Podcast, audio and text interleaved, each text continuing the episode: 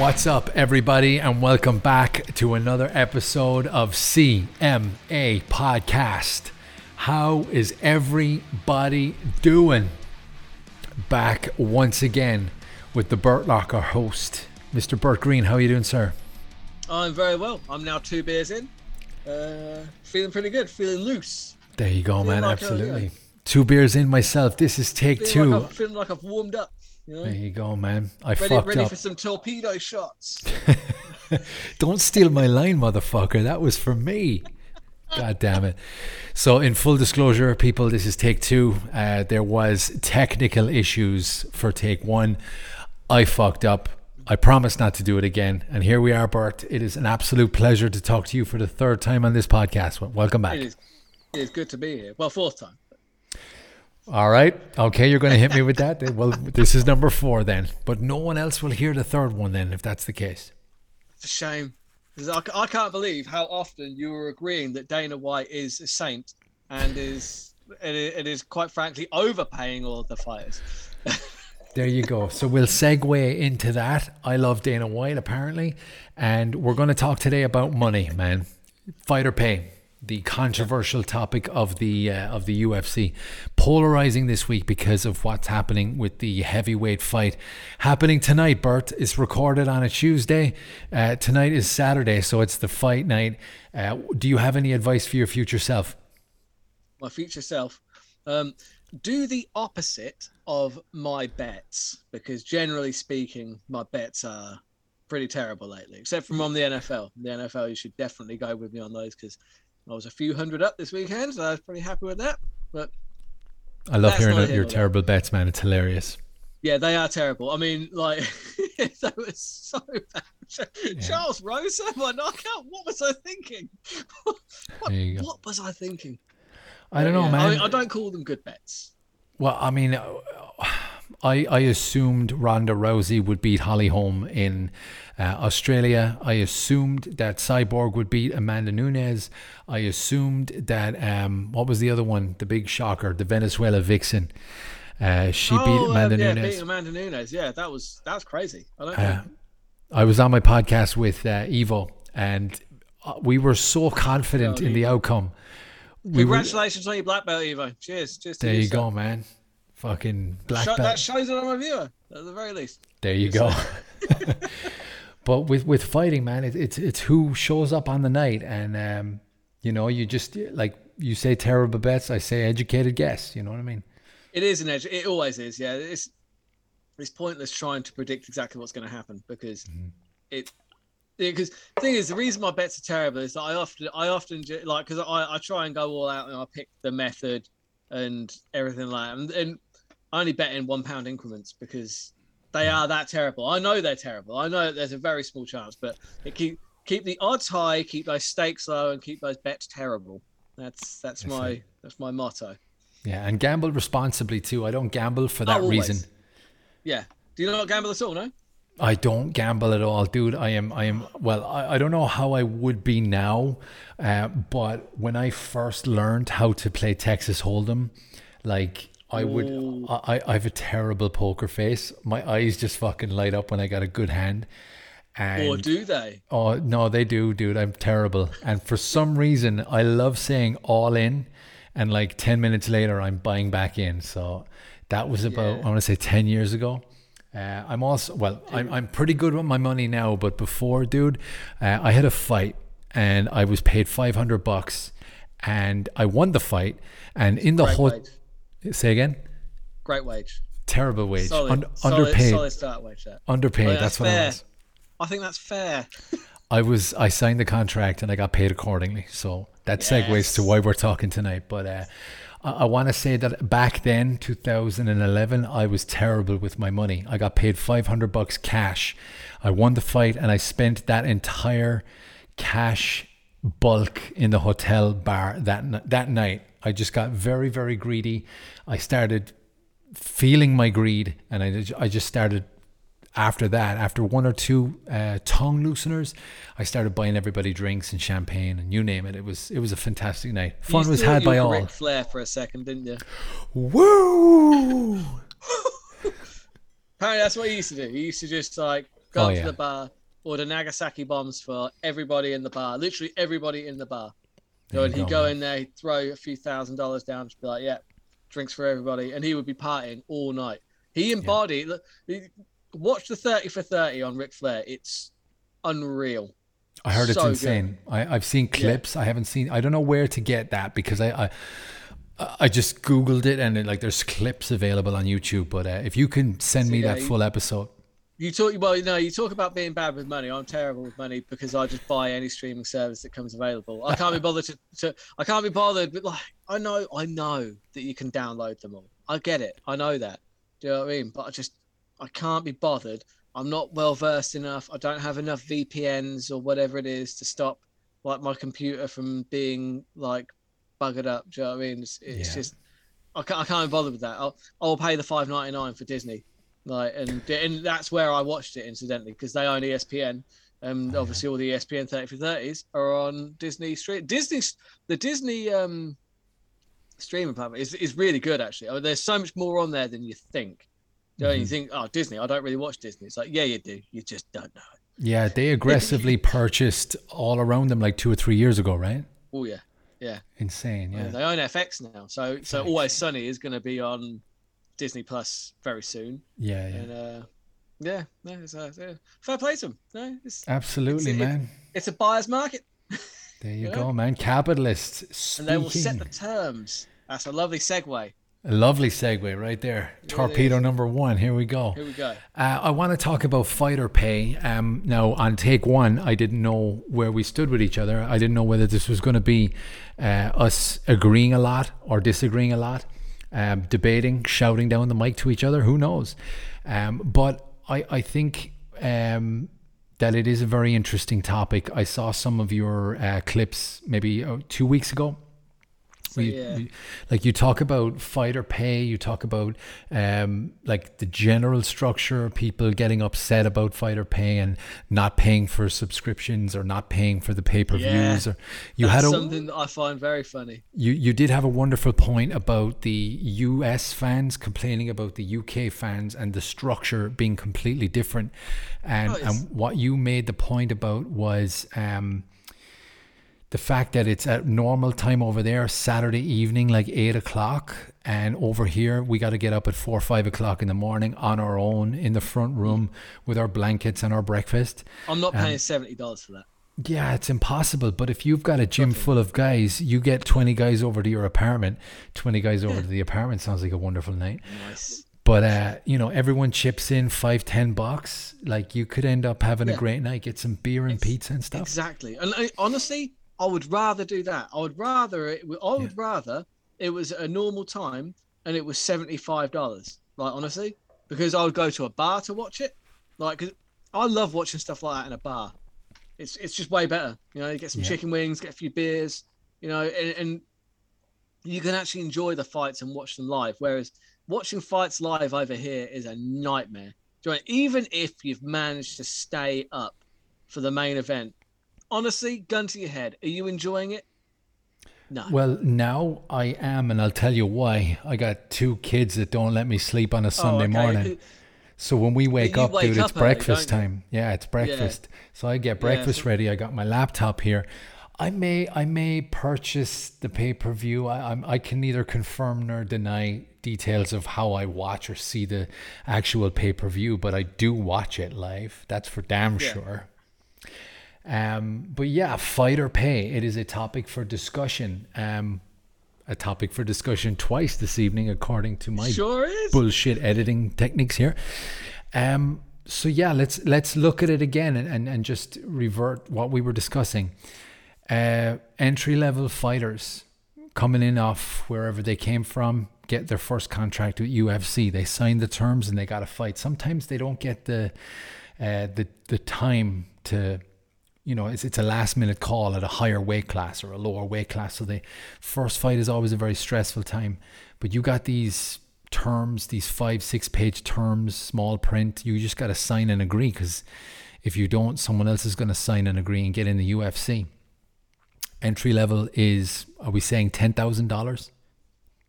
I mean, yeah. I, officially, I think it's ten and ten. But as I Mm. uh, like I said, I, I do monitor the purses quite closely because it is a subject that I'm interested in. Yeah. And uh, you know, as much as I, I, say some, I do say some crazy shit sometimes. Uh, That's why I love watching your show, bro. as, much as as much as I say some crazy shit sometimes, like no, I do think it's I do think it is a subject that, that's worth looking into properly. I examining both sides of it. It's, it's like Bill Burr had a brilliant bit about kind of about feminism, and the problem is a lot of feminists are literally they're only they're it's always like what the man is doing wrong, right? But you cannot fix a problem by only examining one half of it. And that's true. And You're opening up. feminism it is for fighter pay. Honestly, you have to look at both sides of it because it's not always black and white. There are a lot more moving parts and components. you got to sift through the- the debris.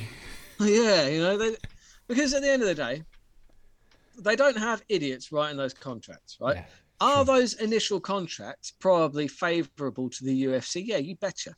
Yeah, and you know what? They should be. Otherwise, those those, those contract lawyers are not doing their job, and I guarantee they get paid a lot, a lot more than most fighters. You know, so- There you go, man. Hunter Campbell is the biggest uh, lawyer in the UFC right now. He's the guy at the forefront. Yeah, uh, I- was actually I was going to say Hunter. Uh, Hunter, he is yeah. he's a big yeah.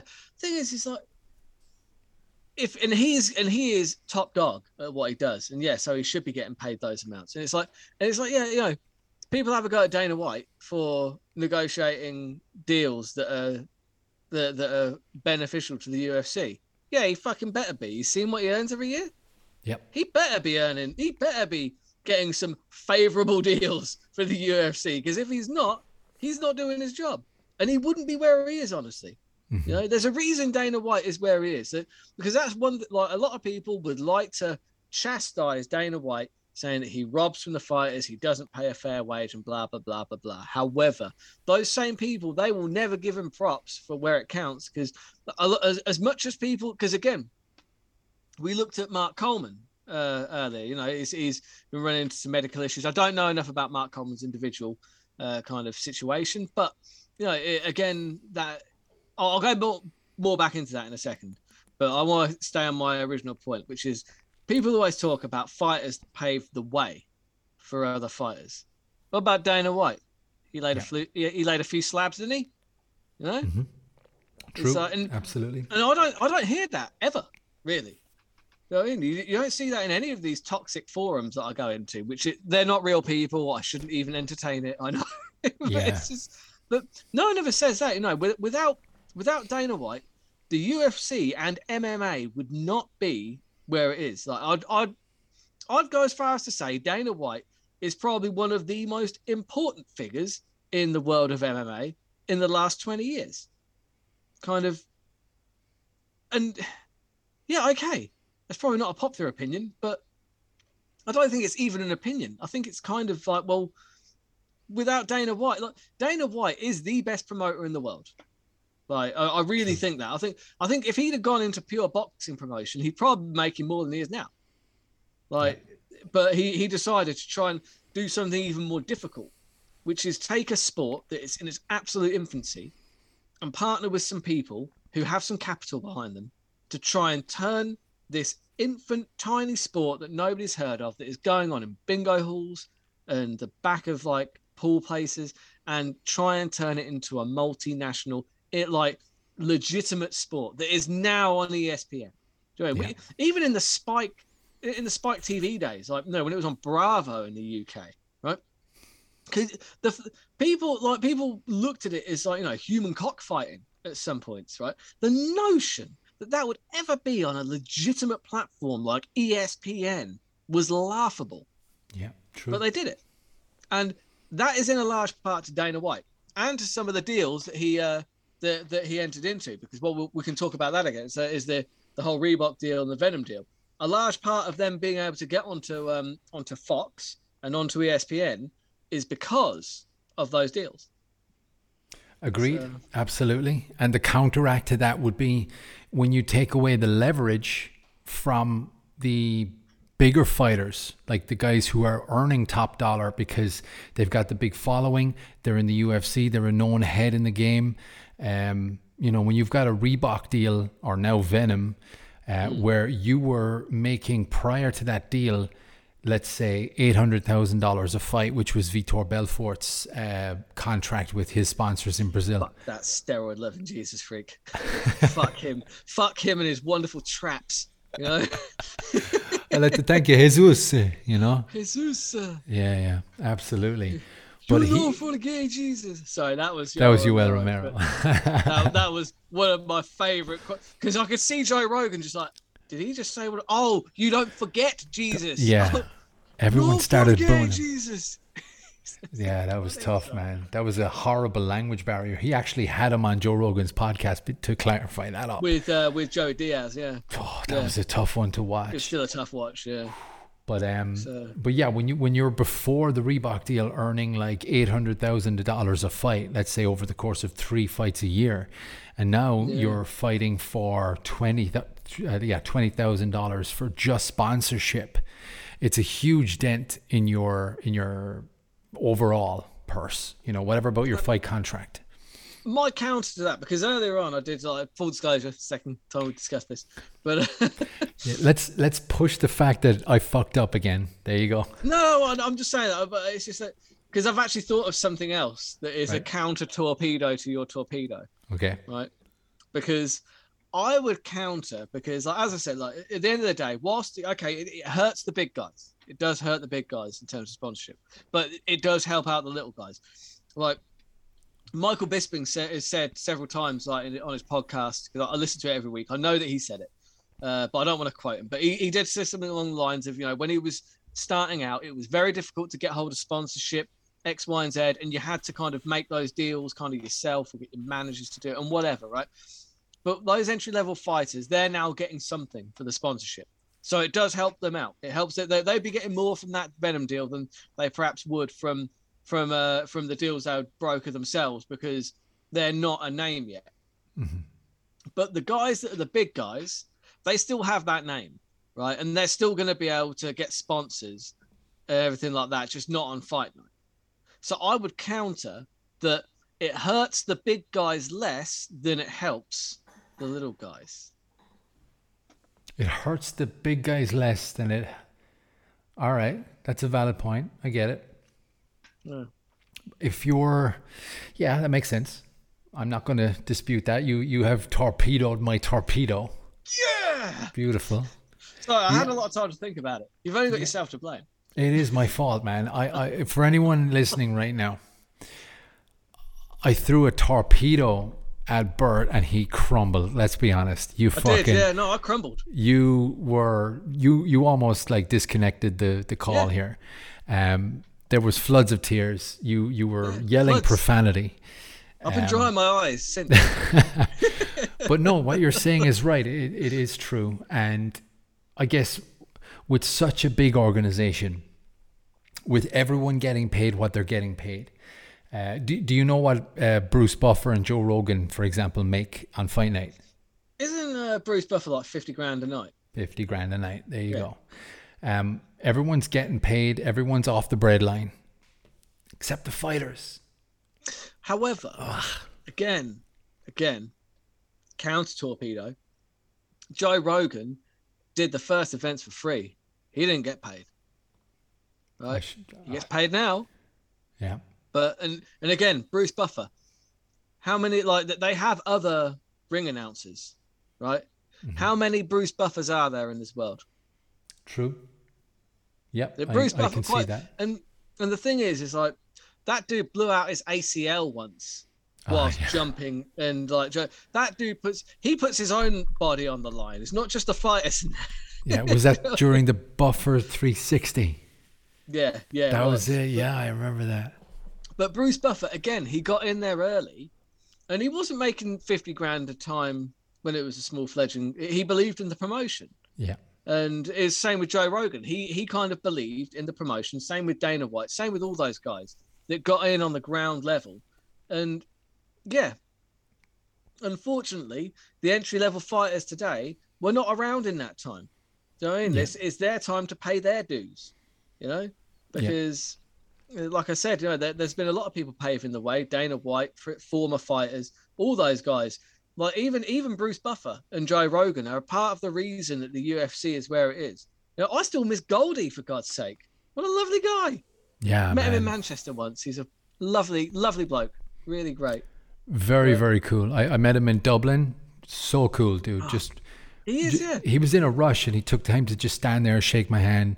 Same. Great. It was so nice of him. I couldn't yeah. believe it. I was just, uh, and I, I literally caught him the last event he ever called. Ah, yeah. The last event he ever wow. called was Michael Bisping defending his belt against Dan Henderson in Manchester. Wow. And he never called an event after that. Amazing. Because he was fired the next day. Jesus, yeah, that was controversial in and of itself. Um, but yeah, no, what you're saying. I don't is, think that was up to the UFC though. I think that was a WME. Yeah, WME, absolutely. They they so had they had um, they did have a rocky relationship, I guess, with the uh, amount of money he was making and the controversial extracurricular activities that he was partaking in. If you what, hookers? there was no hookers. Uh, I love the way everybody goes to hookers when when I talk about that.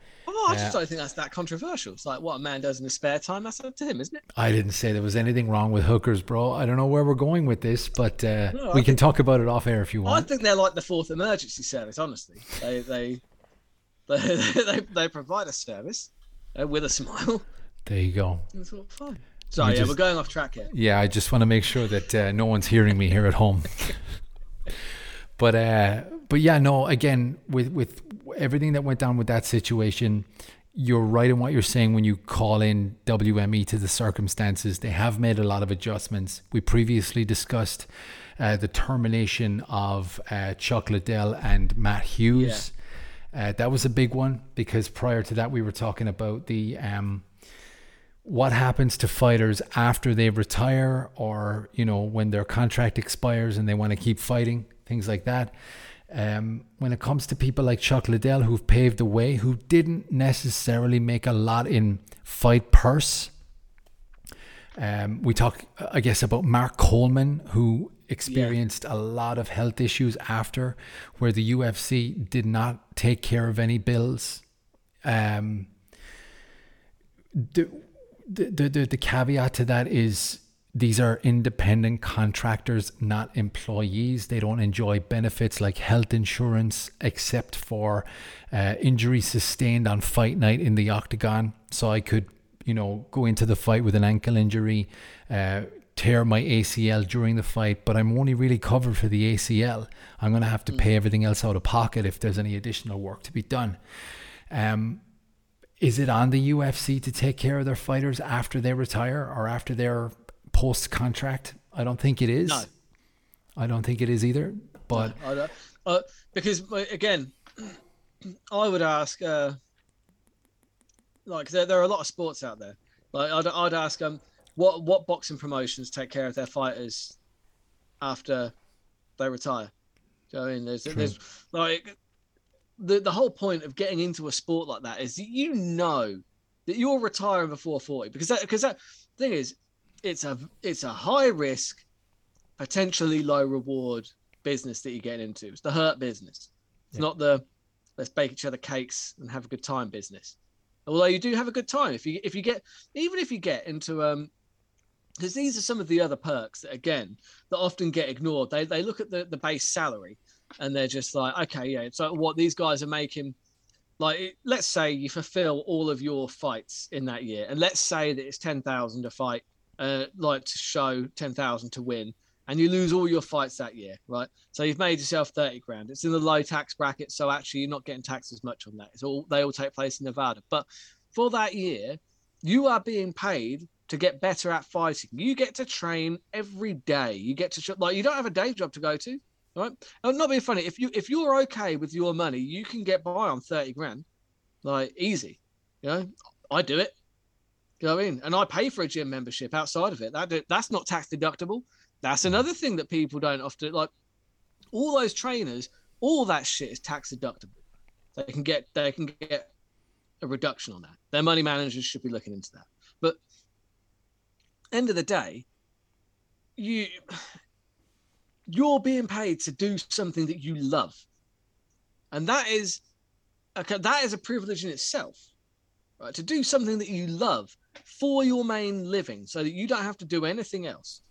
That is not a situation that a lot of people are in, like, and it's just, and it's just not. And it, and in order, and and the risks that you're taking to to kind of achieve that are big because you're putting a big strain on your body. You're getting in there, and you're fighting people for a living. But like honestly, it's fighting something that you're going to get into if you don't love it?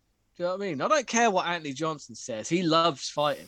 Oh, No, yeah. He can he can shut the fuck up. I'm not I'm not being funny, but he does. Like he can say, "Oh, I'm just not. No, I was a great athlete. I just never loved fighting." Bullshit. You know, you wouldn't have got into it if you didn't love it at some level, right? And the way you get treated in Vegas, if you're a fighter, you are the man. You are you are a fighter on the UFC. Do you know what I mean? Like you- you- people love you. You're not going to pay for a meal all week. Like all that shit. Like it, it's it's like because people are like, oh yeah, but you can pay, you can make more if you worked at this like you know at Starbucks or whatever. It's like yeah, you could make more than at Starbucks, and working 50 hours a week behind a coffee counter. No one gives a fuck about you. Do you know what I mean? You're Yeah. trying to get there because it's not, the only perk is not the money, right? It's just, like there are a lot of other things that go into it. You're chasing your dream. What what price tag do you put on your dreams? Yeah. You know, it's like a lot of people Yeah. take the price. And then uh, to, to to devil's advocate on that, you work your way up through the ranks and you make all this money. Hopefully, if you're a good negotiator, um, you go through the lower level MMA organizations. You let's say you work through Cage Warriors. You went through Bellator, IPFL, uh, One FC, and then your goal when you started was to be a UFC fighter, right? Yeah. you get to the UFC and you start on that base level, it could be a little bit higher. You know, the incentive to go and sign that contract, you, you like you'd attract so many more people to be just so much better with a more attractive, like, uh, I don't want to say base level or, or minimum wage, but it's pretty close to minimum wage. And they say that minimum wage is just another way of your boss saying, I want to pay you less, but the government said no. You know? Well, again, I would say that isn't an issue with the UFC. That's an issue with capitalism in general, because uh, essentially, I agree with you. Mhm. I think I think that fighters should be paid more. And do you know why? Because I think people should be paid more. I don't think there should be a minimum wage. Yeah. Like a minimum wage is not like there. There should be a minimum that people can earn to in order to get by. But I'll tell you what, that is not minimum wage. Like minimum wage is not enough to get by. Not in this day and age. Not Yeah. when. Not when. I mean, I'm talking about like the UK in particular. But you know, it, but uh, salaries have stagnated against uh, inflation for decades now. Decades. Yeah. And people wonder why people can't afford to pay their bills. You know, and that is not a problem like exclusive to fighters. That is just a problem kind of for everybody. And what I would say, uh, counterpoint to the kind of to the to the base level salary in the UFC is that you, let's keep it in MMA here, right? People talk about how the UFC are robbing their fighters, they don't pay enough, whatever. What's the base level in Bellator? Like it's about it's about it's about ten thousand less than the UFC. I'll tell you that now because I've checked. Right? They'll- Base they'll make level for two- Bellator. base level for Bellator. Their early prelim fighters are making two thousand a fight. Wow. They're lucky. Okay. right? And people But- talk about the UFC. People talk about the UFC robbing their fighters. What I mean, they're owned by Viacom. Any idea how big Viacom is? Yeah, they're sitting on 750 billion or whatever the fuck it is. Uh, the, The, the the, UFC are robbing people. but the the devil's advocate on that is they've got the freedom of sponsorship. So they've got the freedom to say, okay, this is what I'm making, but now now it's on me. I've got the freedom to go to, uh, let's say we go to the Burt locker and say, hey, Burt, I got this fight at the weekend, right? I'm going to have your logo on my shorts, on my t shirt when I walk out. And let's say 2 million people are going to watch on pay per view on Saturday Uh, okay, night. uh, can I just ask you what, what what promotion do you fight for again? Bellator. Google it. Bellator. Where where are you on the card? Uh, I'm third fight, Bert, Third fight on on what on the main card? on the main card, Bert. Two million people ain't watching that. Two million people are going to watch it. They're going to watch it. Based and off what? I'd like to see. I'd like to see your viewing figures, please. Uh, please find attached to your next email the um, analytics from the previous pay per view. They don't even do pay per views; they do free TV. Yeah. So they're all But no, I'm talking it. about. But I'm talking about the base level guys. They're not. They're going to be like real early on in the cut. And, and, True. and I do see what you're saying. Yeah. But my counterpoint to that is how many sponsors are falling over themselves to get sponsored by those guys early on. Because this is again where the Venum deal helps early prelim fighters. If if early prelim UFC fighters who have no name are struggling to get sponsors, which some of them do, know, a lot of them do. If they're struggling, I can tell you this for free: like early prelim Bellator fighters are going to be struggling even more. So I don't think that any kind of sponsorship makes up for the disparity of ten thousand pounds a fight, ten thousand dollars a fight, rather. Right? I mm. think that honestly, if Bellator could raise their initial rates rather than because Bellator do pay some fighters really well. It's about a handful, and it is at the expense of all the other fighters down the card, and it is. And I think it's actually disgusting. I really don't like how they operate it, because because they overpay their main event washed up. Quite frank, not washed up. They are washed up. Uh, they're washed up like over the hill, like UFC. No one would give a fuck about half of their roster if they weren't in the UFC because that's another thing that that winds me up. Like people talk about like, oh, oh, you know, the UFC never did nothing for me. Like, I was nearly broke when I left the UFC. Hey, Paige, right? How many people would give a fuck about you fighting in bare knuckle boxing if you weren't in the UFC? Do you want to tell me that? I'll give Very you a true. clue. It ain't many. It ain't many. So the UFC clearly has a use, don't they? You use them to further yourself. Like, so look, they do have a use. At the end of the day, look, do some fighters get paid like badly? Maybe. I don't know. The crux of it is I don't know because I'm not like a UFC accountant. I don't know what because people compare the Bellator percentages with the with the UFC percentages, but actually, when you look at the production of Bellator and the UFC, they're apples and oranges. Even Chael Sonnen said, "Well, the thing is, is that as much as I like Bellator as well, I'm no, I've been good with both promotions. People talk about those percentages, but the UFC they employ like 400 odd people just like just in editing.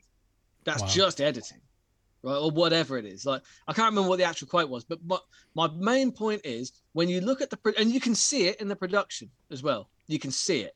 That money really works because it's a polished like production. Whereas you look at Bellator and it's like, hmm, yeah, you can see that they kind of skimp on on those kind of areas, and that's the importance in the UFC. Like th- th- that's what they do so well. That's what they do better than any other MMA organization is growth. They invest in growth. I don't know exactly what number they invest in growth, what percentage they invest in growth, but it is significant because right now the UFC and MMA are still a tiny, tiny sport. They're a very young sport, and in order to grow the sport, they need to invest more money in that. And I don't, I'm not a UFC accountant, but I would say that it's far more likely that a more- likely scenario than Dana White robbing all of his fighters, which is something I see all the time on online. I know they're not real people, so I shouldn't entertain it, but that, that's it. That is a quote you see quite a lot, isn't it? Oh, Dana White's just robbing all these fighters, and you know.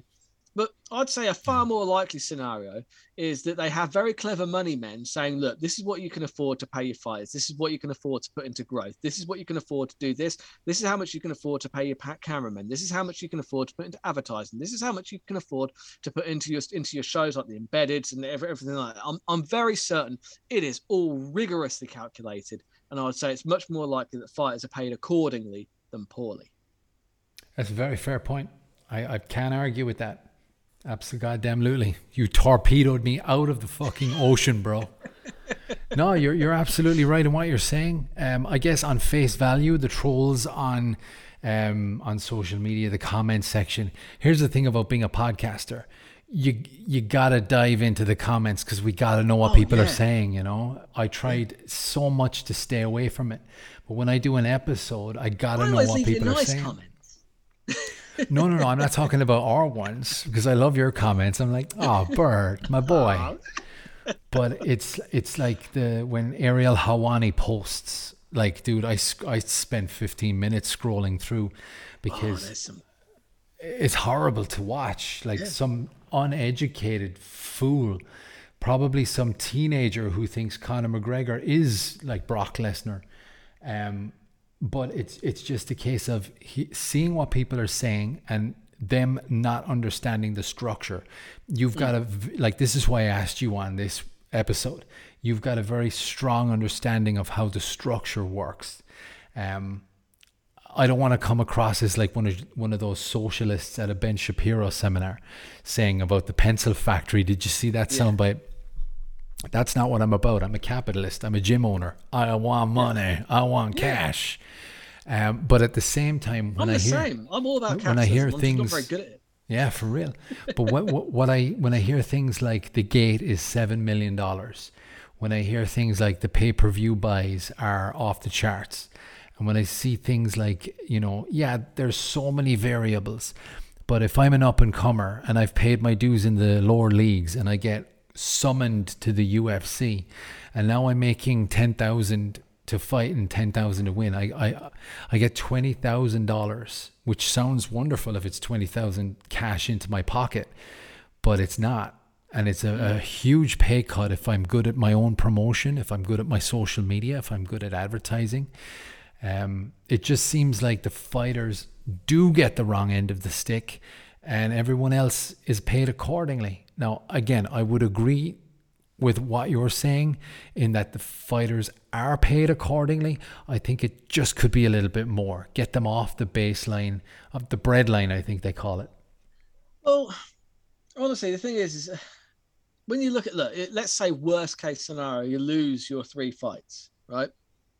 You're probably not going to be in the UFC for much longer, so their pay is not going to be an issue for you. Yeah. but you've made 30 grand that year I would ask how many other people get by on thirty thousand a year, and it's a lot.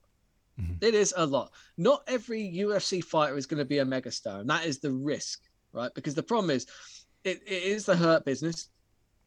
It's the same with any of these sports. It's it's not exclusive to to mixed martial arts. Maybe the, the toll on the body might be slightly more extreme than say like you've got you've got soccer in in England, right?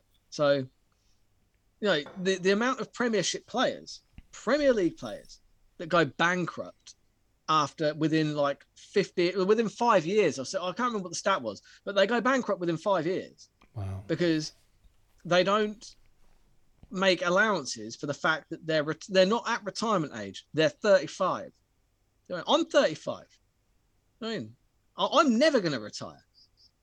I'm it's just not it's is it like but like state pensions that they they don't they, they don't cover enough to live on. Do you know what I mean? Like my private pension probably isn't going to be worth dick by the time I get to retirement age. No, I will be working until I'm in a pine box, and that is what is going to happen. If I can make my podcast take off, that would be incredible because at least then I'd be doing something that I love, right? And again, that's something.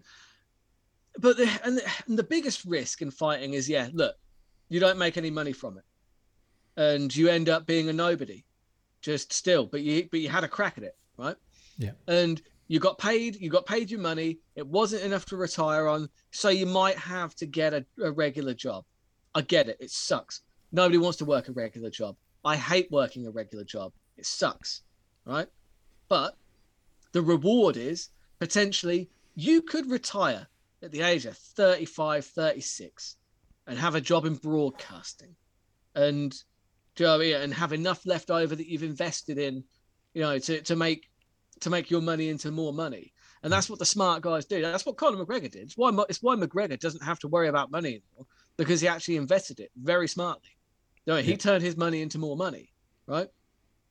And what I'm saying is that there are some fighters that can do that, but like the world doesn't owe you a living, and neither does the UFC. Like if you can show that you're going to bring in enough revenue to the UFC, they will look after you. Like they, they pay out bonuses all the time that are undisclosed. Yeah. Because they're like, yeah, that brought more eyes to our product, which is going to help us sell more stuff in the future. I'm going to look after this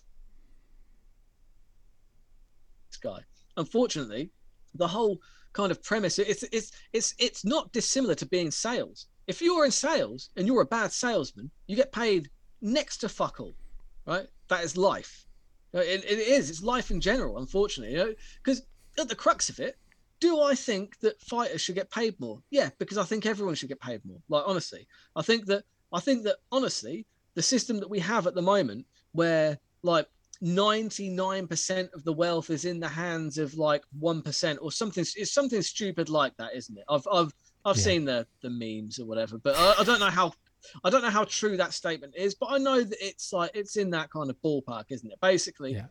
like I, I I- do i personally think that that needs to shift slightly? Yeah i think that a lot of people that earn 30 grand a year like do you- i don't live comfortably. Do you know what i mean? It's like i i, I live paycheck to paycheck more or less. And that is the situation that a lot of people are in.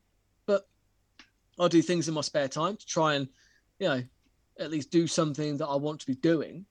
And it's the same with with fighters. You're going out there and, and initially like bjj fighting it's a hobby right? But if you can make money out of that hobby brilliant. If you can get to the good leagues even better. Maybe you can even then roll the dice on becoming like a multimillionaire. But it's definitely not going to happen for everybody. And if it did then everyone would do it. True. Yeah, you know yeah. what i mean? It's, it's agree it's with a risky business. True. It's So let's look at the blueprint of how to uh, combat the if you're if you're not on. I, I- think I'm playing dev, devil's advocate, but I think I'm on your side of thinking here. Uh, not a socialist. Um, I think you you're nail on like nail on the head on all all points. Uh, let's look at the uh, the blueprint to combat those terms. The the low pay scale at the beginning, uh, the fact that you don't have control of your sponsorship to a certain degree. Um, how do you how do you push from there? The Bellator guy- needs to pay better yeah, that's your that, that's your point. Oh, I'm Um, serious. Like, I'm they- they looking do, at- like, if Bellator raised their minimum rates, then the UFC would have to. Yeah. They're not being funny, but their entry prelim fighters make ten grand a fight less than the UFC counterparts. Yeah. and people call it like the second organization. It's third behind One FC. Everyone One FC. that. All right. To be all right. fair, the UFC is probably second to One FC. Like in, in Asia. Now, when you look at the viewing figures, it's mental. But let's look at the. Uh, figures they put I have not. because obviously there, there's a lot of people in Asia and they love martial arts Yeah. and like the viewing figures that like in in uh like in in Asia like it's like what's the UFC? You mean one FC? It's like no no UFC no, no, no, no. We have no Wow. one FC is the premier organization. I'm pretty sure that, that is the case.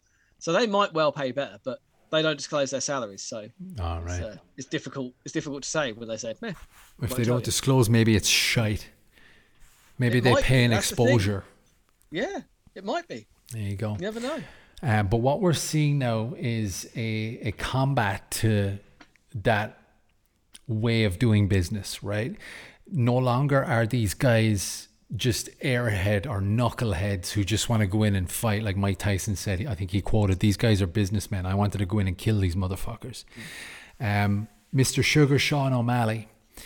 Uh, he's doing something that no other fighter is, and he's I don't know if he's Getting just a, tattoos off pedophiles. Exactly. What's that guy's Tekashi six nine? The the snitch. Yeah. Oh, fuck that guy. But he's I don't know if he's just a very intelligent guy or if he's getting a lot of good information from good people. Um, but he went ahead and signed. I, was he on uh, the Ultimate Fighter or was it the Looking for a Fight or what? How how was he They- recognized? It was it was the it was the contender series. the contender series. Uh, so he signed his initial contract with the UFC. Uh, like every fighter does, they try and get famous quick. But if you get very famous very quick, you are on your initial contract. So let's say you go in and knock your first guy out in the first round. People start to, who's this guy? Social media grows. Second fight, ah, it's that guy from the first fight. Knocks that guy out too then he they start talking about a title shot or a contender fight or whatever. Uh, they get to the third fight, they're fighting a big name, and they're still on their initial contract, so they're probably getting sixteen thousand dollars. Well, Sugar Sean O'Malley is refusing and has refused to fight big named fighters because he's on his initial contract Yeah, fair enough. fantastic patience, great guidance, wonderful to see. And now what's happening is, who? Uh, what was his last fight? Was it a knockout? TKO? His last fight, It was recently. Who was it? He did. I'm sure he knocked him out as well. Uh, there, case in point, No, no, nobody. No, he didn't knock. He didn't knock him out. He got. it, it went to a decision. No, wait, There no, no, it got stopped. It got stopped in round number three because remember it was Chris Moutinho and he was just Ah, like yeah. a zombie, he just kept walking straight forward. Yeah. And the referee stopped it when he could have just like carried on, but it, but Yeah. it was still an impressive performance. It was still like Mm-hmm. a standout performance. Yeah, and case in point, he, we don't know who that guy's name is. Um, Chris so Moutinho. Yeah, oh, I didn't. You did because you're fucking torpedoing me all night, bro. Um, but he's at the, you know, he's on his podcast. He's he's probably very well sponsored on his podcast. He's at the press conference. He's trash talking Kobe, uh, Kobe, Cody, Cody Garbrandt. Cody Garbrandt. Um, you know, he's playing it to the to the guidebook of how you do this contractually. Uh, doing refuse very to fight um, uh, ranked fighters until you are towards the end of your initial contract. Then you say, right, look at my social media. Look what I bring to the table. Now I'd like to fight a ranked fighter, and this is the amount of money that I'm willing to do it for. Hmm. Um, so he's sticking to his guns, betting on himself, and I like what he's doing. I think more and more fighters I are going to do that. Yeah, I absolutely love. I love that approach. I really do. It's smart. Yeah, it is. Yeah, Yeah, he's, he's and again, it's like Sean O'Malley is somebody that's marketed himself really, really well.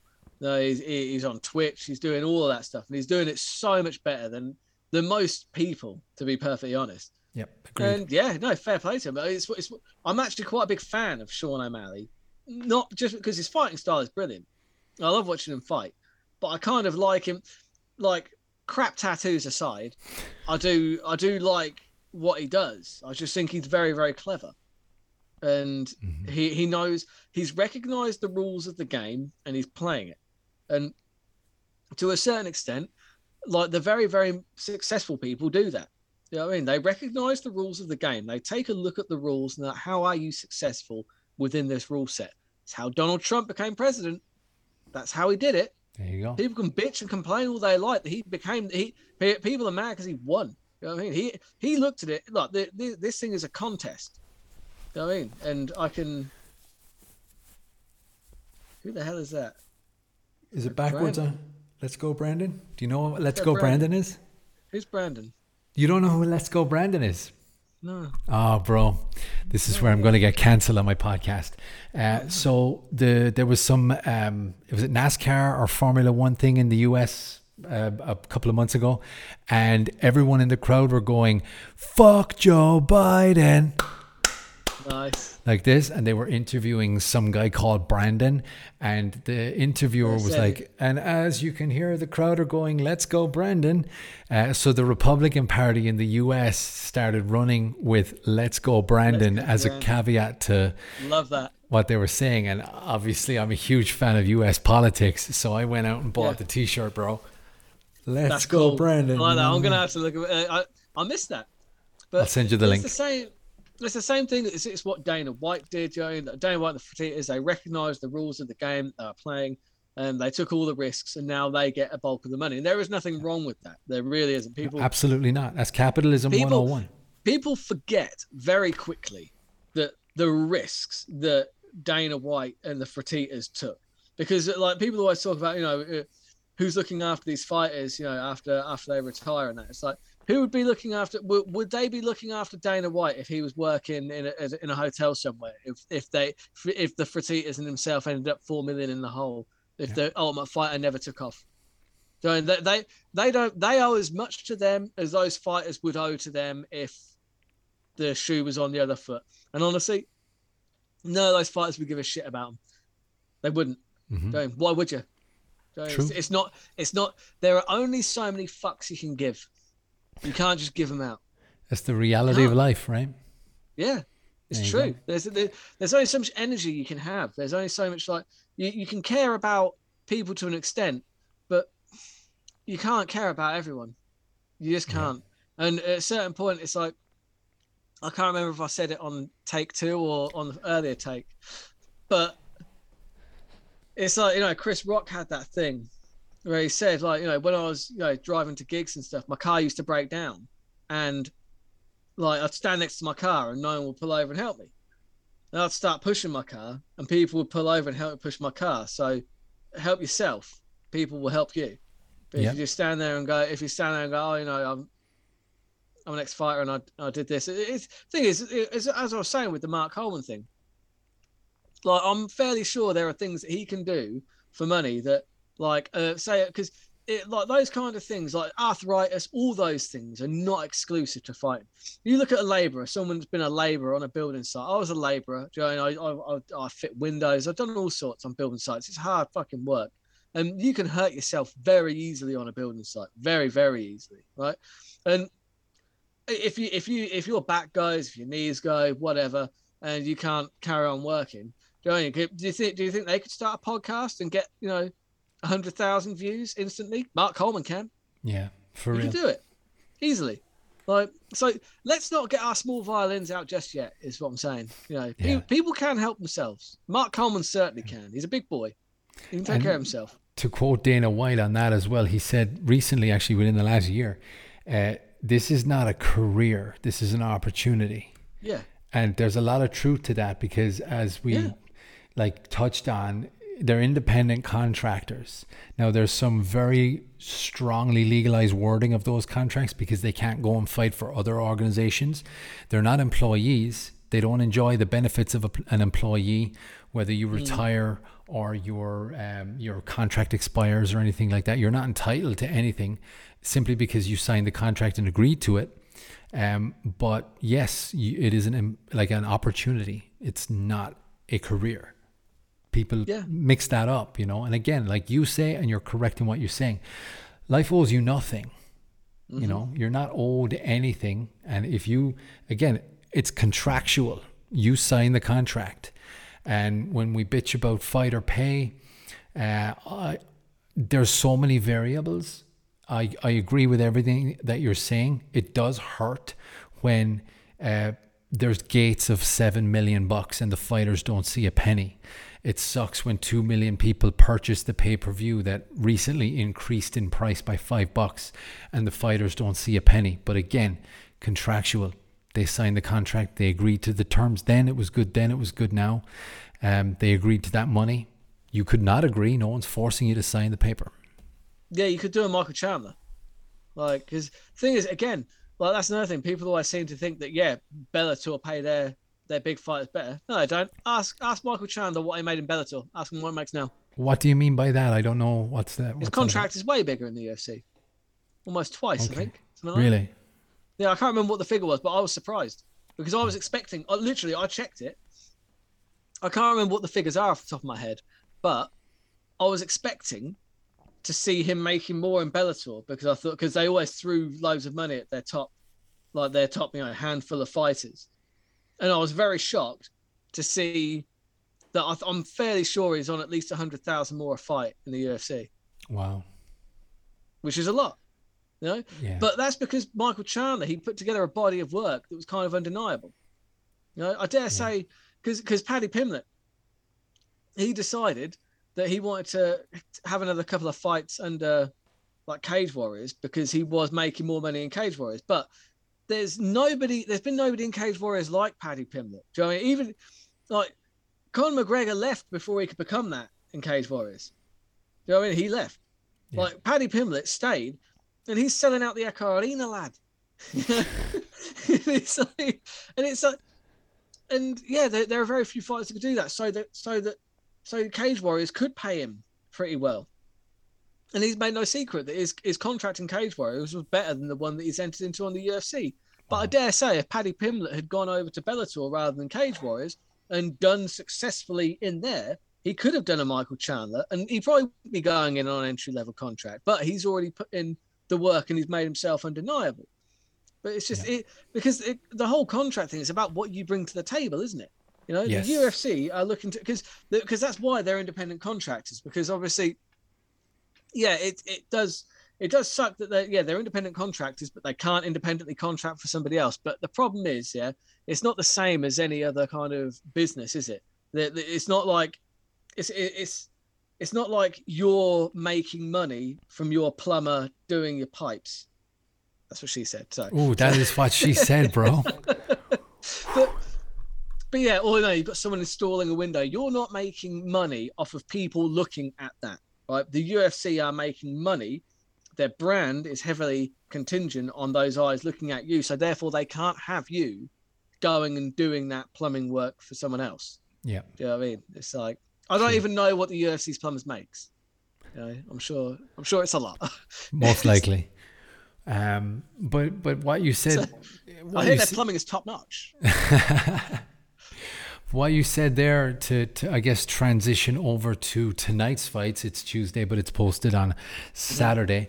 Um, Cyril Gane versus uh, Francis Ngannou, highly highly pol- politicized fight over uh, many many different factors. You've got um, Francis Ngannou who's unhappy with the UFC who is has been outed by Dana White as a diva with diva demands um, since he became a more uh, publicized figure of the UFC and a hev- heavyweight now a heavyweight champion.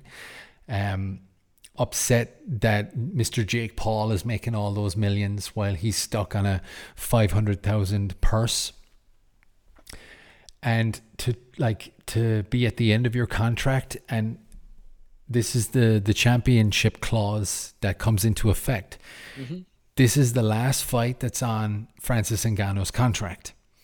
As the champion if he wins he gets the contract extended to a th- another fight or one is it one or fight or three fights or at least one year. And he's expressed interest yeah, to fight Tyson think Fury. it's like, yeah, uh, it's something like one year, something like that. But something like that yeah. Yeah, So he's that- just that- unhappy that with his purse. That is one disadvantage of of uh, going for a championship fight, I guess. I mean, the the one of the pros is that he gets pay per view. You know what I mean? Yeah. If he as the champion, he gets pay per view points, and, and that's one of the pros. So the problem is he signed that contract when he thought he needed it, and that's like, but it's fine.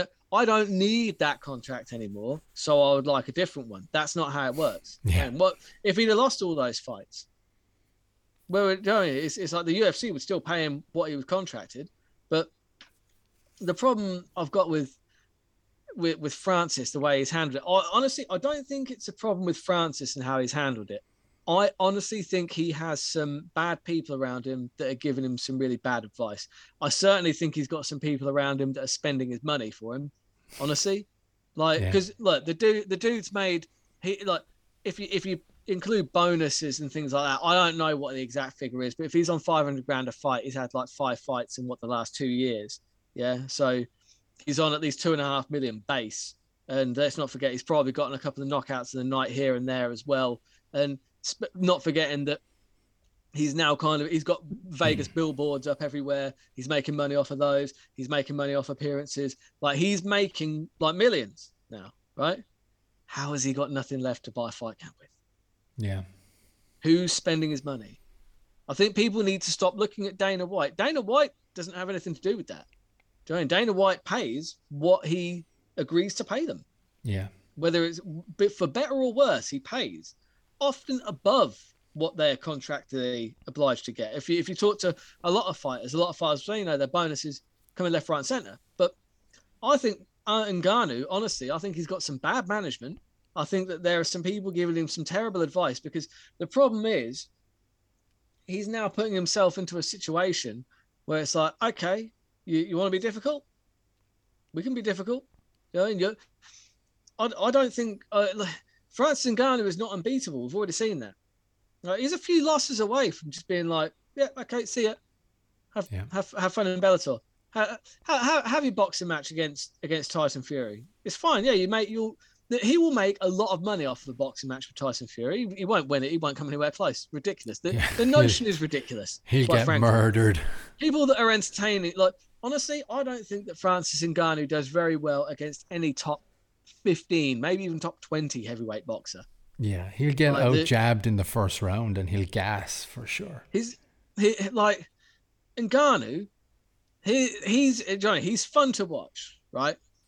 Because he's just got that big power, but he's off balance all the time. This is where he's going to come into problems with Cyril Gane. Honestly, I don't.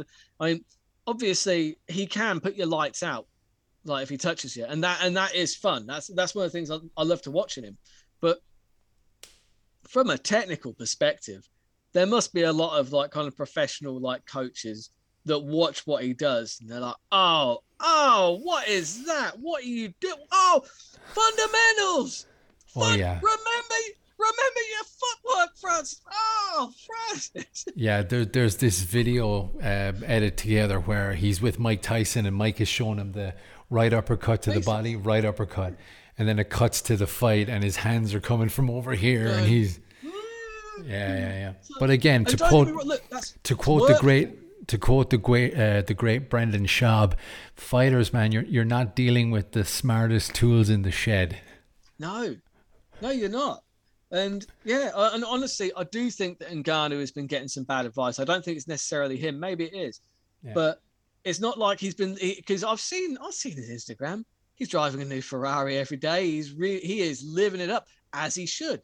But don't Yeah. then go don't then go publicly and say, "Oh, the UFC don't pay me enough because look, I'm having to borrow money to get my next fight camp." That says way more about you than it does about the UFC, my friend. If That's a great impression boy, as well, by the way. If sorry. That's a great impression of Francis, by the way.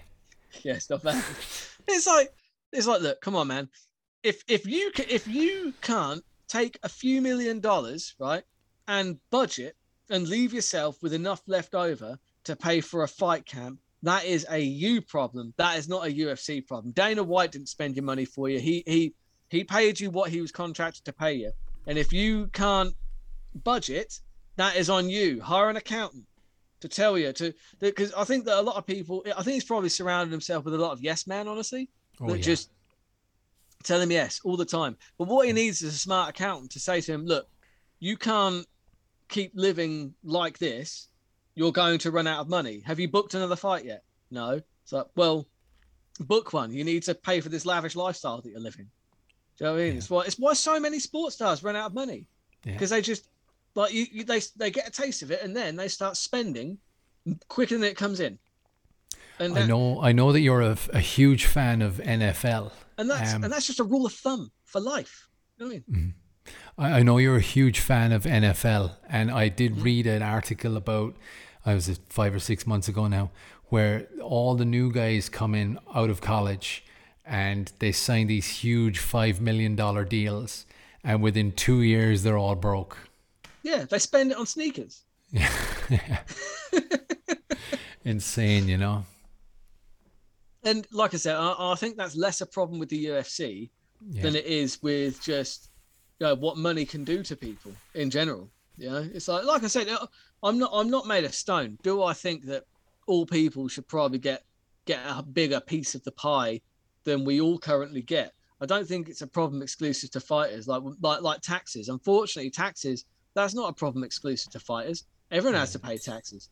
You know what I mean? Like my wages don't get given to me after tax. I don't get paid this, and that's tax already taken off. No, everybody gets their tax taken off, and that's just a fact of life. You know, it's just it just is what it is. And the tax isn't as bad as a lot of people make it out to be as well. A lot of people go, "Oh, he loses fifty percent of his purse in tax." You're talking shit. I love your the- the Vegas impressions, tax man. rate- the Vegas tax rate is twenty four percent plus plus six percent state tax, Yeah, and that's, you know, what thirty one percent. That's not fifty percent. Don't get me wrong. Like, I would rather not have you know 31% of my of my fight purse taken away but honestly i'd rather that 20% of my my wage doesn't get taken away from me every month you know yeah. so it's, it is what it is it's not it's not that's not a ufc problem that's like if, if you got a problem with that and you're having to go at the ufc you're having to go at the wrong people is what i would say in my closing kind of argument is that a lot of the time when people make this debate number one they don't know what they're talking about because quite frankly look i read a lot into this and i do try and consider all options and i don't even know what i'm talking about and i acknowledge that readily you know? At the end of the day when people say do you think fighters get paid uh, get underpaid? I'm like no I, I don't know because and that's the thing most people like a, a vast majority of the comments you see in comment sections will jump to the conclusion that Dana White is robbing the fighters, that they underpay them. And all I would do to counter that is say, we don't know. Unless you are the UFC's accountant, you have no fucking idea whether they're underpaid, overpaid. And you got to look at all the other factors, like the, the amount that UFC like invest in advertising, growth to try and grow the sport. They, they bring those Venum deals in, the Reebok deals, because they're trying to get on ESPN. Because, like I said, the, the, the, the sport has come such a long way in a very short amount of time, and there's there's got to be a lot of credit for that given to the UFC, and they don't do that without investing money into all those avenues. That doesn't happen for free, and. Yeah the percentages, honestly, they're probably on a razor. They probably have very clever people looking at what they can afford to percentage percentage wise out of their revenue to give out to the fighters, to pay the cameramen, to pay the editors, to pay to pay the production, to pay into growth, to to fund the embedded series, to fund the contender series, to fund this, to fund that, to, to fund to, Dana White's gambling problem. Exactly. Yeah. Do you know what I mean? It's just like that, that's a whole separate account. But yeah, my point is that look, they, they've probably got some really smart people looking at it, and way smarter than me, way smarter than any idiot in a comment section, certainly. And whilst, like I said, like my stance on it is, like I, I think it's far more likely, the more likely scenario than Dana White robbing all the fighters far more likely is they get paid exactly what they should get paid based on the margins that the UFC has. Yeah. And maybe it's slightly favorable to the UFC, but those guys writing the contracts are getting paid a lot of money to do so. So they better be writing favorable contracts. Same as Dana White. Dana White better be getting the best deal for the UFC because he gets. You see what he gets paid? It's like three hundred million a year or something like that. Something by. WME. Yeah, yeah. yeah, by WME, he gets paid like a ridiculous amount to get favorable deals for the UFC. And if he's not doing that, then he's not the right man for the job. But lucky for him, he is. You there know? you go, man. So, what do you think um, outside of fighter pay? What do you think is going to happen at the weekend with the uh, with the fights tonight? Yeah, tonight. There you go. What do you think is going to be? Um, let's just look at the main event because I'm going to break down the card anyway sometime during the week. But um, Ciryl Gane versus Francis Ngannou. Like Ciryl is the fa- um, uh, Francis is the favorite, I believe, right? Am I wrong on that? I'm not sure. I don't know the odds. You're the guy. check that. You're the guy for the odds. Um, there was sparring footage came out. It was complete and utter nonsense. I don't even want oh, to talk about it because it was bollocks. Um, but obviously, it's going to be an exciting fight regardless. Uh, my opinion, I don't have an opinion. I just want to see a good fight. I, I don't even want to give a guess. If it's going to be a knockout, it's going to be early. It's going to be Francis. I would say that there is a chance of the other of a of a later round knockout or just a pure exhaustion TKO. Right. Um, because right, this is the way. By the way, guys, if you know my betting history, you know to bet on the opposite of what I'm about to say. Um, for me, I, I just feel like unless we see a far sharper, far because I get it, he was more patient against against Stipe the second time, but he's he still wasn't like it wasn't a change Francis and Ngannou really. In order to, I don't see outside of catching Gane with something, I don't see how Francis wins this one. I really don't. But based on what what we see Francis come in and do, because the problem is like, I get it. He can be more patient, but even when he fought Stipe the second time, it's not like he tidied up all of his all, all of his technique. He was still off balance when he was throwing. And the way Stipe beat him the first time, I do think that Stipe lost a step as well. Honestly, between their first and second fights, I, I do think that Stipe lost just a step, and just a step is just enough to catch one of those bombs off of Francis Ngannou. Because I'm not ignorant to the fact that obviously Francis, if he catches you, your lights are going out. Do I think that Ciryl Gane's going to get caught. I don't. I don't think he is. I just wow. think that he's. I think he's too fast. Right? He puts a real fright into people. You can see it in their face when, like, you saw it with, like with Volkov. Right? Volkov is a devastating striker. He had the reach. Right? You know, he's he's an excellent striker who had the reach, but every time he was throwing at Ciryl Gane, the first couple of rounds he was hitting nothing but air and you saw the look on his face change to right, okay, that was about as quick as I can throw a punch. And he just looked at me like, "What are you trying to do?" Yeah, and it's just like, and that's scary. That that can put a real scare into people, and it and it stopped. And he And the thing is, with Volkov, he was getting countered so often that he was actually it actually made him hesitant to throw. And again, I don't want to say he did the same thing to Derrick Lewis. I don't think that was the right Derrick Lewis in there, honestly. I think Derrick Lewis beat himself in mentally before he even stepped in there. But you still can't take anything away from Ciryl Gane. He still put on like a, a flawless performance, really. And but what I would say is that from a striking perspective, I do think that Ciryl Gane is probably sharper than the than the Stipe Miocic that fought Francis the first time. From a purely technical perspective, speed, like reactions, how elusive he is. I think that Stipe was a phenomenal fighter then and now. Got nothing but respect for Stipe. But on a pure striking perspective, I think that Ciryl Gane's probably better than than he was in that fight. And the reason that Stipe beat Francis in that first fight was not because of the wrestling. The wrestling happened in spite of everything that happened, right? Because the reason he tired Francis Ngannou out is he made him miss. Because Francis Ngannou loads up on his punches, and when he misses, he doesn't just throw, like use all that energy throwing it out. He has to drag it back in, and that's a big old arm, a big yeah. old shoulder to pull back into place. You do that more than a few times, and that's when he started breathing heavy. And that's when he was easy to take down because you saw that Stipe tried to get a takedown when Francis wasn't tired enough in the second fight and he just shrugged it off like it was nothing. But when Francis is tired, he will let you do whatever you want. And and I think that's probably what is going to happen here. I think that Francis will throw and he will miss. And Ciryl Gane is just going to be too fast. He's going to be in and out. He's not going to be where Ngannou's fist is when it after it's been thrown. Honestly, I think that the uh, Gane has probably fought faster people than than Francis Ngannou. Francis Ngannou's got a lot of power and he's fast enough, but I don't think he's fast enough to catch Ciryl Gane. And that is my that is my pick. I think that Ciryl Gane is going to get a late round TKO, round four or five. It's going to be Ciryl Gane basically shoving him over because he's so exhausted that he can't even stand up into his own power anymore and, and new.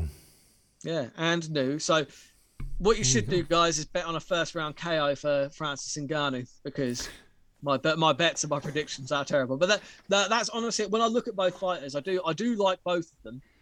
It, I sound like I'm a massive Francis Ngannou hater. I'm really not. I, I actually I, I, love watching the guy fight, and he's so much fun. But yeah. I cannot pretend that I don't see the glaring problems in his technical kind of ability. There's a reason his coach didn't push him to be a heavyweight boxer.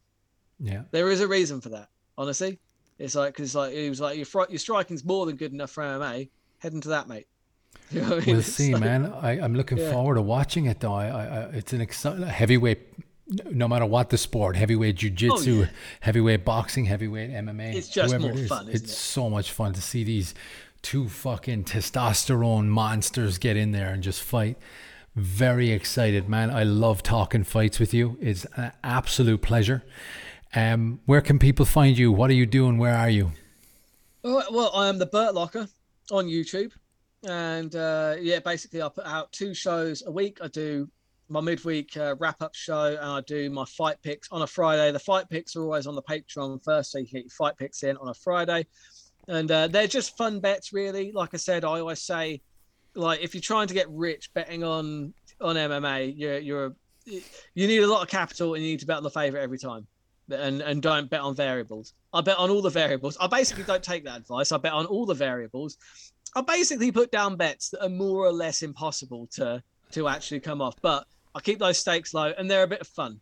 They're, it's fun betting. You know, you know, I often laugh at myself because if you can't if you can't laugh at yourself, you know what I mean? And oh yeah. What one of the most fun things actually is breaking down how wrong all my bets went like on the Wednesday. That's some of the things that I get the most laughs out of because I'm just like, well, yeah, you know, that that was a that was a shit take on that fight, wasn't it? But yeah. yeah. It's like Chael, Chael Sonnen. He does the, the, the curse of Chael, where he gets all yeah. the, all the predictions wrong.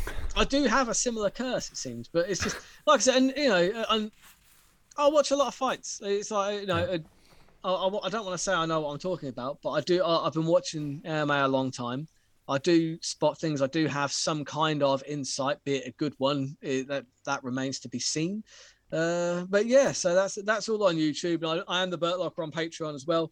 Uh, there is, like I said, the early access to the picks on Patreon. There is going to be more content coming onto the Patreon soon, but it's just a very nice way for people to show their support because it's like literally one pound a month. It's a flat fee, and it's like it's buying me like you know a can of Coke every month. You'd do that, wouldn't you? You know, Man, you Coke me? every month Yeah. for me is. Yeah, delicious. Diabetes in a can. There you go. Wonderful. And if you're a fan of my podcast, like, share, subscribe, rate, review, Spotify, Apple, uh, Apple Pod, Apple Podcasts, or iTunes. What what should I say there? I always Oh, I get the two know. Mixed up. The same fucking thing. Yeah, I'm on Anchor. The audio one is on Anchor, so Oh, um, man. but that goes out to Spotify and everything. Yeah, and I have, I have, I have three listens a week on that one. And they're all from Dallas. For some reason. There you go. I don't know why. Dallas. I've got I've got two fans in Pakistan, bro. I, I've got to keep my, you know what I mean? Yeah, you got to keep them going. Keep them going. There you go. Uh, Bert, I love talking fights with you, man. It's an absolute pleasure. Thank you very much for joining me. it's been Um, my pleasure. so basically, what you're saying is Dana White's a scumbag and he needs to give away all his money. That's what I got from this. In, in an ideal world, yeah, uh, in an ideal world, or in an ideal world, not just Dana White, but literally all of the billionaires would just because you could wipe out world hunger, you could wipe out homelessness with a, if every if every billionaire went down to a single billion, you could end poverty, Oh yeah. end it, right? And so you know, Dana, the rest of you guys, step There's up. a, there's a reason Jeff Bezos went to space during a pandemic, bro. Yeah, exactly. You know what I mean? So, yeah. There you go, man. Jesus. Frog in my throat. Guys, thank you very much for listening. Bert, always a pleasure. Thank you very much for joining me again, man. Thank you very much. Been Till the next time.